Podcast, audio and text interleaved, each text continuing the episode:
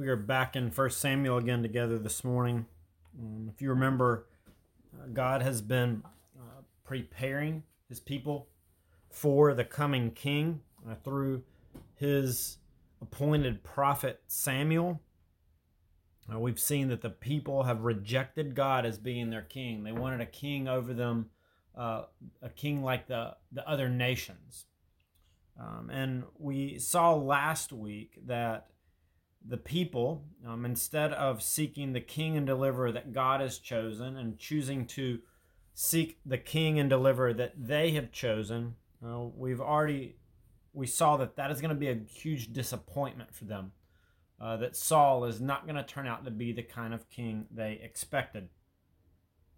Uh, but that kind of leaves a, a lingering question: What about God, the true king? Is it is it that easy to get rid of him. So we'll look at that this morning. Uh, we're going to be in chapter 10, beginning in verse 17, and we're going to go all the way through uh, the end of chapter 11. So if you would, follow along with me in your copy of God's Word. Now Samuel called the people together to Yahweh at Mizpah. And he said to the people of Israel, Thus says Yahweh, the God of Israel, I brought you I brought Israel up out of Egypt, and I delivered you from the hand of the Egyptians and from the hand of all the kingdoms that were oppressing you. But today you have rejected your God, who saves you from all your calamities and your distresses. And you have said to him, Set a king over us. Now, therefore, present yourselves before Yahweh by your tribes and by your thousands. Then Samuel brought all the tribes of Israel near, and the tribe of Benjamin was taken by Lot. He brought the tribe of Benjamin near by its clans, and the clan of the uh, Matrites was taken by Lot. And Saul the son of Kish was taken by Lot. But when they sought him, they couldn't he could not be found. So they inquired again of Yahweh, Is there a man still to come? And Yahweh said, Behold, he has hidden himself among the baggage. Then they ran and took him from there. And when he stood among the people, he was taller than any of the any of the people from his shoulders upward. And Samuel said to all the people, do you see him whom Yahweh has chosen? There is none like him among all the people. And all the people shouted, Long live the king! Then Samuel told the people the rights and duties of kingship, and he wrote them in a book and laid it up before Yahweh. Then Samuel sent all the people away, each one to his own home. Saul also uh, went to his home at Gibeah, and with him went men of valor whose hearts had uh, God had touched. But some worthless fellows said, How can this man save us? And they despised him and brought him no present, but he held his peace. Then Nahash the Ammonite went up and besieged Jabesh Gilead, and all the men of Jabesh said to Nahash, Make a treaty with us, and we will serve you. But Nahash the Ammonite said to them, On this condition I will make a treaty with you, that I gouge out your right eyes, and thus bring disgrace on all Israel. The elders of Jabesh said to him, Give us seven days' respite that we may send messengers through all the, throughout all the territory of Israel. Then, if there is no one to save us, we will give ourselves up to you.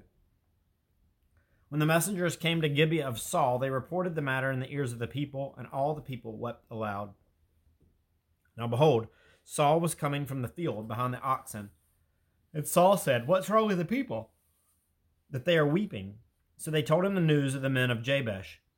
And the Spirit of, Yah- of God rushed upon Saul when he heard these words, and his anger was greatly kindled. He took a yoke of oxen and cut them in pieces and sent them throughout all the territory of Israel by the hand of the messengers, saying, Whoever does not come out after Saul and Samuel, so shall it be done to his oxen. Then the dread of Yahweh fell upon the people, and they came out as a man. When he mustered them at Bezek, the people of Israel were 300,000, and the men of Judah 30,000. And they said to the messengers who had come, Thus shall you say to the men of Jabesh Gilead, Tomorrow, by the time the sun is hot, you shall have salvation. When the messengers came and told the men of Jabesh, they were glad. Therefore the men of Jabesh said, Tomorrow we will give ourselves up to you, and you may do to us whatever seems good to you. And the next day Saul put the people in three companies, and they came in the midst of the camp in the morning watch and struck down the Ammonites until the heat of the day. And those who survived were scattered, so that no two of them were left together. Then the people said to Samuel, Who is it that said, Saul shall reign over us? or it's said, Shall Saul reign over us? Bring them in, that we may put them to death. But Saul said, Not a man shall be put to death this day, for today Yahweh has worked salvation in Israel. Then Samuel said to the people, Come, let us go up to Gilgal, and there renew the kingdom. So all the people went to Gilgal, and there they made Saul king before Yahweh in Gilgal. There they sacrificed peace offerings before Yahweh, and there Saul and all the men of Israel rejoiced greatly. Father, we thank you that you have given us your word. We thank you that as our, our God and our King, you continue to rule over us and change us through your word. And we pray that you would give us ears to hear what you have to say to your people today, uh, that we would see more and more uh, your goodness, your grace, your faithfulness to us. In Christ's name we pray. Amen. Is it that easy for God's covenant people to get rid of him? Uh, what we're going to see in this passage this morning is that it's it's not. You can't just get rid of God, uh, the king. Notice what happens here. Notice how we see that God still continues to discipline his people as king. Uh, notice in verse 17 through uh, 24.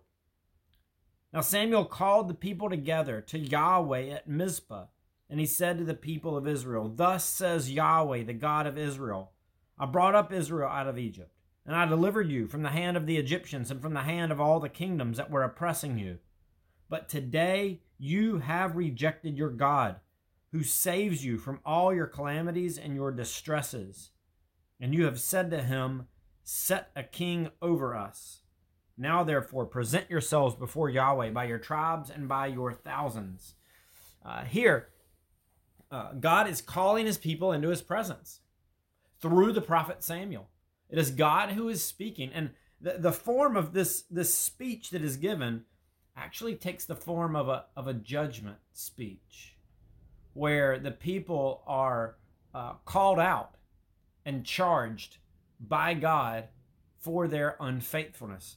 We see that there in verses uh, 17 and following uh, of recounting the faithfulness of the Lord, and in the face of that faithfulness, the people rejecting him as their king.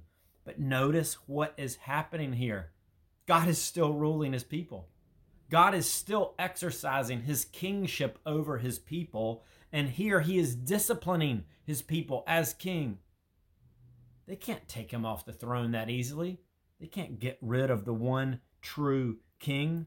Notice the consequence that they that God gives him. Uh, this it says, "Now therefore present yourselves before Yahweh by your tribes and by your thousands." Uh, this same pattern follows in other places in Scripture. Now the people are getting ready to get their consequence, and what is the consequence? Well, we see in verses 20 and following that it's that Saul becomes their king. You want to reject Yahweh as your king? Well, you can't do that. He will still be your king, but he is going to judge you by giving you what you want, by giving them the king they wanted. And notice the consequence that they're receiving for this. Look at this king. The lot falls to Saul. He's the one who's chosen. But notice in verse 21 when they sought him, he couldn't be found. So they had to go back to God and ask God again, Where is our king? It's like they can't escape their need for God. We will reject you as being our king, but we can't find our king right now. Can you help us? He's nowhere to be found. Where is he? He's hiding in the luggage. You want a king? You want a king like the nations? You want to select him according to the way the nations select them? Here, I'm giving you what you want. He's a coward. He's hiding. Go find him. Go drag him out from the luggage like you have to move around your idols and set him before you. You can even hear almost Samuel's mocking in verse 24. Uh, when they in 23 and 24 they, he stood among the people. He was taller than any of the people from his shoulders upward. Again accounting for that outward appearance. And then in 24 and samuel said do you see him whom yahweh has chosen? There's none like him among the people. This giant man who is scared and does nothing. And the people shouted, Long live the king. But even look after that, how he responds. We continue to see these things. It's showing still his character. After this, it tells us that in 26 that Saul goes home to his place in Gibeah. Does he respond by going forward at this point and going and attacking the Philistines? No. No, he doesn't. In fact, it shows up again in verse 5. What does Saul go home and do? To take care of the Philistines? No, in verse 5 of chapter 11, it tells us he goes back to farming with his oxen. God here, as king, is judging his people by giving them what they want, that they would experience their consequences. It's very similar to uh, the movie Aladdin, where Jafar, the uh, the vizier, the counselor of uh, of the king, of the Shah, uh, continues to hunger for power. And as he finally takes control and he gets more and more power as the genie is granting him wishes at the end, Aladdin understands and knows his undoing. And his undoing is to give Jafar exactly what he wants the judgment, the consequences, the way to put an end to Jafar and to punish him is to give him exactly what he wants by luring him with even more power. As he says, You only have your power because the genie gave it to you. You should want to be a genie. And so Jafar wishes to be the most powerful genie in the world. And immediately he has cosmic, infinite powers. And then the bracelets chomp on his wrists. But he's in an itty bitty living space. And it sucks him right down into the lamp where he is imprisoned. Imprisoned because of his longing for his own desires. And here we see this same thing that God is judging his people by giving them a king like the nations. It's not going to turn out white, right. They were designed to be ruled and reigned by the one living and true God and the king that he chooses. Notice the people's response to this judgment. Some uh, of them in verse 24 say, Long live the king! Others in verse uh, 27, these worthless fellows say, How can this man save us? and they despised him. Both of these responses are inappropriate. In, re- in light of God's judgment, uh, there should have been repentance. Repentance for rejecting God as king. Uh, and then these worthless fellows, instead of submitting to God's discipline, they're rejecting the one that God has given to them. Uh, this is uh, the opposite of how we saw Eli responding to God's judgment. God's judgment upon the house of Eli in chapter 3, verse 18. Eli uh, responds like this He says, It is Yahweh. Let him do what seems good to him. But here, these worthless fellows do not respond in this way. They still refuse, even in the midst of God exercising his kingship through his discipline of his people by giving them the king that they want, they reject it. What about you? What about me? How do we respond to the discipline of our king? For wise, if we have ears to hear, if we are learning from the scriptures, what we will see here is that we should be those who, when we encounter the discipline of the Lord, we should recognize it as His grace and His favor to us that He's treating us like His sons, and we should humble ourselves before God's discipline, repent, and turn to Him. We should accept that discipline, submitting to it, and trusting that our God is doing what is best. He is King, and He is working out His purposes. Um, uh, sometimes we may be angry at God for not answering our prayers. Sometimes we may be excited when He does answer our prayers. But as we're seeing here, sometimes God's answered prayers could be His judgment on us if our hearts are not responding and seeking Him with and in accordance to His word. But also, we continue to, to go on. God is still king. He's still ruling and reigning, regardless of who is on the throne. Not only he, does he continue to discipline his people as king, but he continues to rule his people by his word. Look in chapter 10, verse 25. Then Samuel told the people the rights and duties of the kingship, and he wrote them in a book and laid it up before Yahweh. Here, uh, this is this instruction is very the, the language it's used is very similar to the language it's used when Samuel was warning them of the way that this king the, would uh, would carry out his uh, his rule uh, before them in, in chapter nine when he was talking about the ways of the king that shall reign over them and how he will operate and and rule. And here he's uh, explaining in the same way, but is governing that according to the word of God, the rights and the duties of kingship Regardless of who's on the throne, it must be done according to and in submission to God's word. God is still the king. No matter who is on your throne, Yahweh still rules. He still reigns. And as his people, we must submit to his word. As the king, we must submit to God's word. Even as you we look back in Deuteronomy 17 where it outlines the the the way that a king is to, to, to, to live and rule over the people of God, it's very clear that he must always be in submission to, understanding, following, and knowing God's word. You see, it's inescapable. As God's people, uh, we may turn our hearts to Him from Him. We may reject Him. We may rebel at times. But God is still King. He still rules. His word still applies in our lives, and He still rules His people by His word.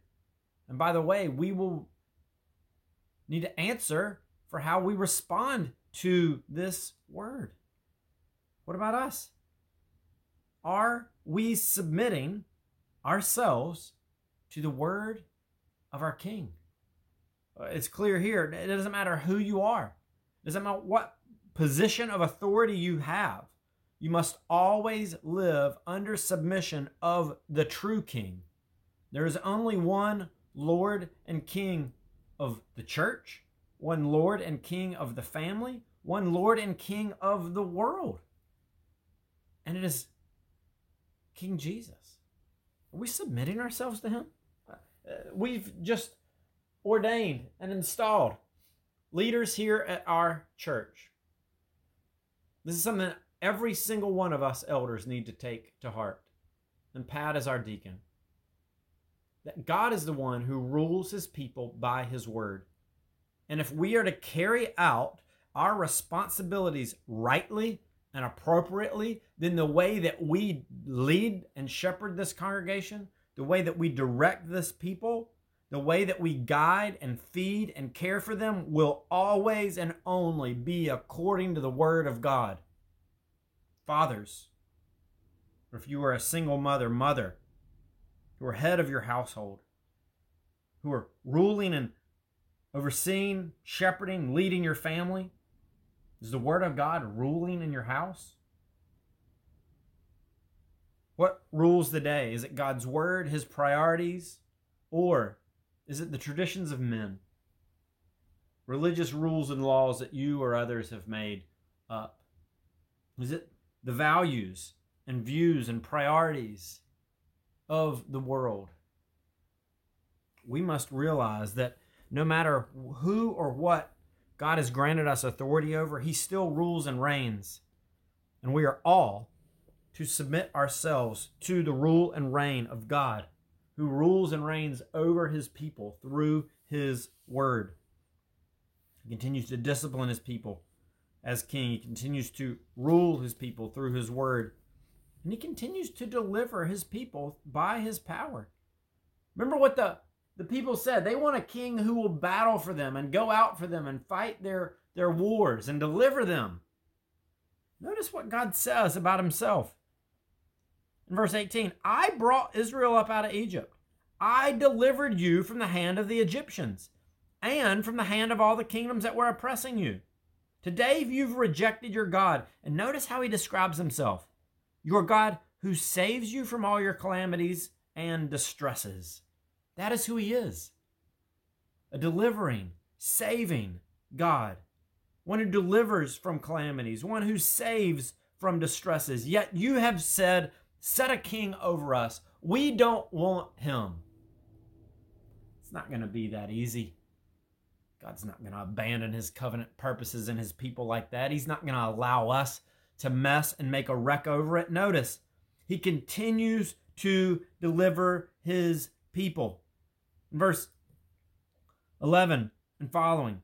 Even though Saul is still yet to do anything, another enemy raises its head Nahash, the Ammonite. Notice the people are, are going about and they are looking for a Savior. They say, Give us seven days' respite, that we may send messengers throughout all the territory of Israel. Then, if there is no one to save us, we will give ourselves up to you. They're looking for a Savior. And who do they come to? They come to Saul, the king, the one that they've trusted themselves to be their Savior. What have we seen of Saul so far? He's incapable of delivering them. But does Yahweh let his people flounder? No. Notice what happens in verse 8.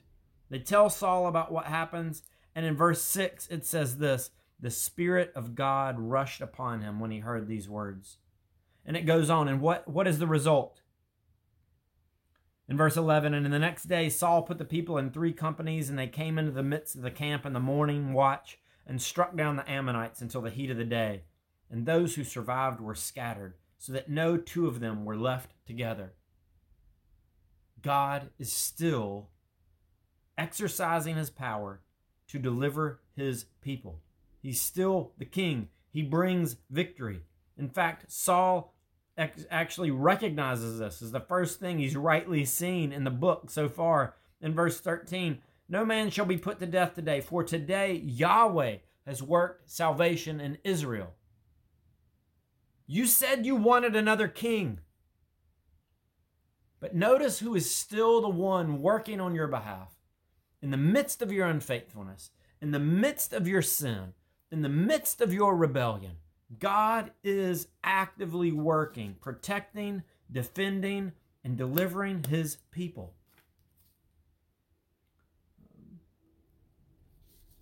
What about us? Are we those who are acknowledging the deliverance of our King? Do you recognize the work of God in your life? Are you quick when you experience success in whatever vocation you're in or whatever you're working, healing that comes about, deliverance that comes about? Are we quick to recognize that God is the one who is saving us from our calamities? God is the one who is delivering us from our distresses? Or are we focusing on ourselves? Are we focusing on others? Even though the people were trusting and depending on Saul, who is the one who worked? When you and I depend and trust on false gods and false saviors, and we happen to experience salvation and delivery, do you know who it is that's actually been at work? It's been God. That's clear here. This as well should call us to humble ourselves to give him glory at any time. In the difficult times, in the, in the times of success, repenting and acknowledging that our hearts have been gone elsewhere, but He, in His kindness and His mercy, has still seen fit to save us when we did not even deserve it. And then turn and flee to Him. Are we doing that? Are we fleeing to the one who exercises His hand on behalf of His people? Are we fleeing to the one, the only one who can save us from our calamities, who can deliver us from our distresses, who can work salvation for us? Do we not recognize who our King is, and his character, and his goodness? He continues to discipline his people as king. He continues to rule his people by his word as king. He continues to deliver his people by his power as king. And lastly, he continues to accept his people by his grace. Notice in verses 14 and 15. Samuel said to the people, Come, let us go to Gilgal and there renew the kingdom. So all the people went to Gilgal, and there they made Saul king before Yahweh in Gilgal. There they sacrificed peace offerings before Yahweh, and there Saul and all the men of Israel rejoiced greatly. Here, Saul is finally being, uh, in a more formal way, installed as king because he's actually demonstrated some of this uh, ability to lead the people through the work of, the, of God, the Spirit of God on his behalf in chapter 11. Uh, but notice what the result is that even though the people have rejected God as their king, even though they've cho- chosen to look and hope in another Savior and Deliverer, they come here before the Lord and they sacrifice peace offerings. You don't know if you remember from our time in Leviticus, peace offerings were one of the few sacrifices that the people actually got to partake of and eat themselves. It was a picture not just of atonement, but of fellowship. Fellowship with God, where He is preparing an offering for you to eat from His table, to eat in His presence, to experience reconciliation and a restored relationship with Him.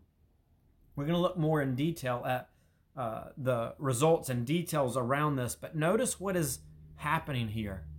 That even in the face of this, God receives those who come to Him rightly, even in the midst of their rebellion, with renewed grace, mercy, and allowing them to enter into His presence and feast and fellowship with Him.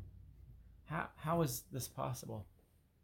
It's only because our gracious King provides a way for our rebellion to be dealt with, that we receive not through good works, but by trusting and relying on His provision and faith. All, all of this, hopefully, you can see, is pointing to Jesus, the true King who would come, the true King who continues to rule His people by His word who continues to deliver his people by his power, who continues to accept his people by his grace and discipline his people as their king. How does this occur? It's because this king would come and give himself. We reject him, yet he becomes rejected for us in order that we might be brought into his presence, that we might be accepted not as rebels than those who commit treason, but as beloved sons and daughters. Who is this king?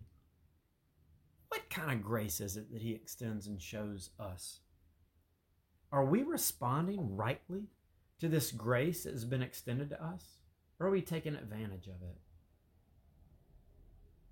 There's a book that we've read a lot to our kids called The Runaway Bunny by Margaret Wise Brown.